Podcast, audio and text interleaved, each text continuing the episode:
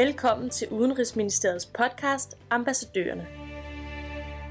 Krig, terror, politisk ustabilitet, migration, diskrimination, ukontrolleret befolkningstilvækst, fattigdom og en reel risiko for hungersnød i Yemen er hverdag i Mellemøsten.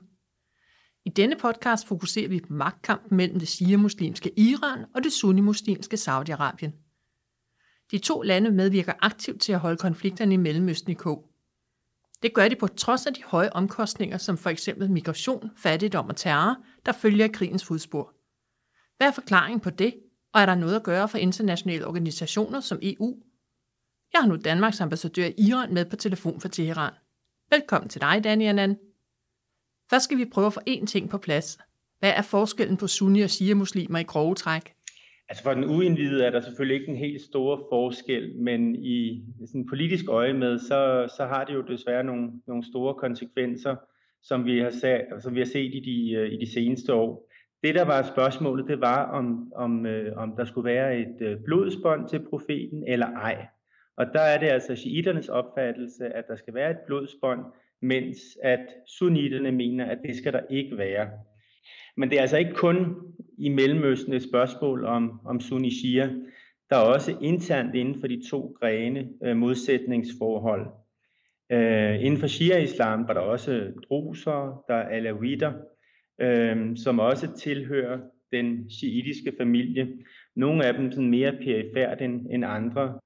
Inden for, for sunni-islam, der er også forskellige grene, eller i hvert fald forskellige øh, bøjninger af, hvor, hvor religiøs man er. Der er moderate øh, mus, øh, sunnitter, øh, så er der også dem, som man øh, kalder for det muslimske broderskab. Det er dem, som i høj grad også kendetegner sådan den, den politiske islam. Og så er der selvfølgelig forskellige salafistiske afskygninger. Nogle af dem, som er, er sådan relativt fredelige, og også dem, som, som vi kender som øh, ISIL og Al-Qaida, som er militante salafister. Og for dem der er det altså et spørgsmål om at komme tilbage til rødderne i islam. Øh, det kan være i form af et øh, straffelovssystem med håndsafhugning og, og andre ting, men det er også længden på ens skæg, det er også hvordan man skal gå klædt, det er også øh, holdningen til rygning og, og alkohol og homoseksuelle og hvad der ellers er. Du siger, at rivaliseringen mellem Iran og Saudi-Arabien sat på spidsen handler mere om regional og økonomisk indflydelse end om religiøse og etniske interesser. Samtidig peger du og andre på, at den vestlige invasion af Irak i 2003 skabte en permanent forrykkelse af den regionale magtbalance.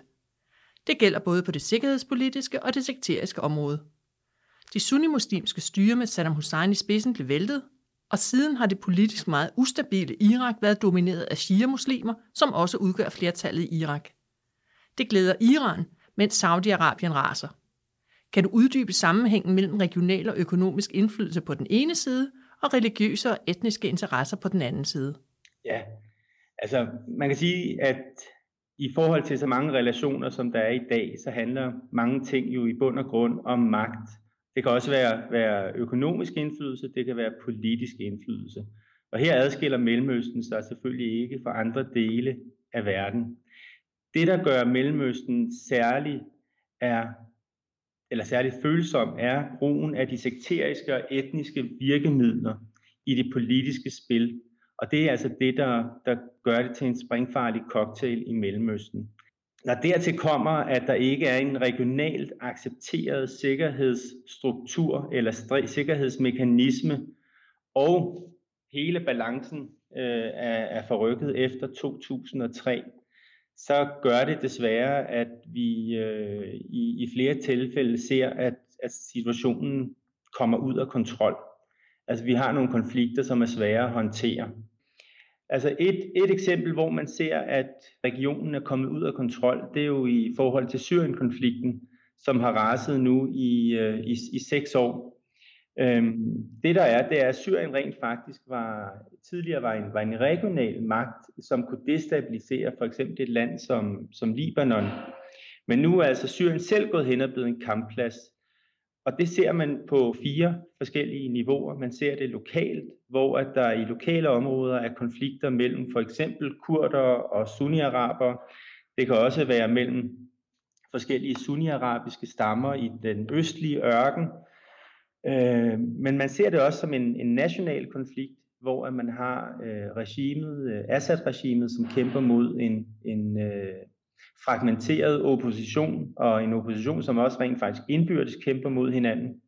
Men så har konflikten også en regional dimension, hvor man ser i større eller mindre grad igennem de seneste år, øh, især Tyrkiet, Saudi-Arabien og Katar spille en, en regional rolle over for Iran, som også har en betydelig indflydelse i, øh, i, i, i Syrien, og et betydeligt engagement i Syrien-konflikten. Og så det sidste niveau, topniveauet, det er så den internationale dimension, hvor man ser, at øh, især USA og, øh, og Rusland også spiller en, en større eller mindre rolle. Og det er jo altså det, som desværre gør sig gældende, når man har en, en, en region, hvor der ikke er en accepteret sikkerhedsstruktur eller en mekanisme, som kan håndtere konflikter, og hvor at den traditionelle balance er forskubbet mellem de sekteriske grupper i regionen, at det er let at komme ind og, og yde en negativ indflydelse på, på lande, som kan destabilisere og, i, og også hvad hedder det, medvirke til at forstærke konflikter. Man skal holde tungen lige i munden, når man taler om rivaliseringen mellem Iran og Saudi-Arabien. For eksempel fører Saudi-Arabien krig i Yemen. Den krig ønsker Iran at holde kørende. Det betyder nemlig, at Saudi-Arabien ikke deltager så aktivt i krigen i Syrien, hvor Iran har store interesser. Hvad er op og ned på de forskellige krige og konflikter, som Iran og Saudi-Arabien engagerer sig i? For, for Iran er det enormt vigtigt at have strategisk dybde. To gange har Iran følt sig eksistentielt troet, og det var fordi landet ikke havde en tilstrækkelig strategisk dybde. Derfor har Iran en interesse i at have en, en, en vis indflydelse fra Libanon via Syrien til Irak, og også meget gerne på den anden side lidt ind i Afghanistan i hvert fald.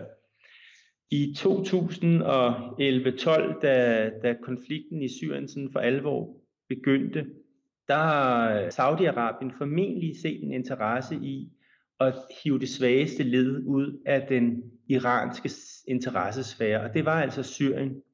Derfor gik Saudi-Arabien også ind og støttede den syriske væbnede opposition for at presse Iran.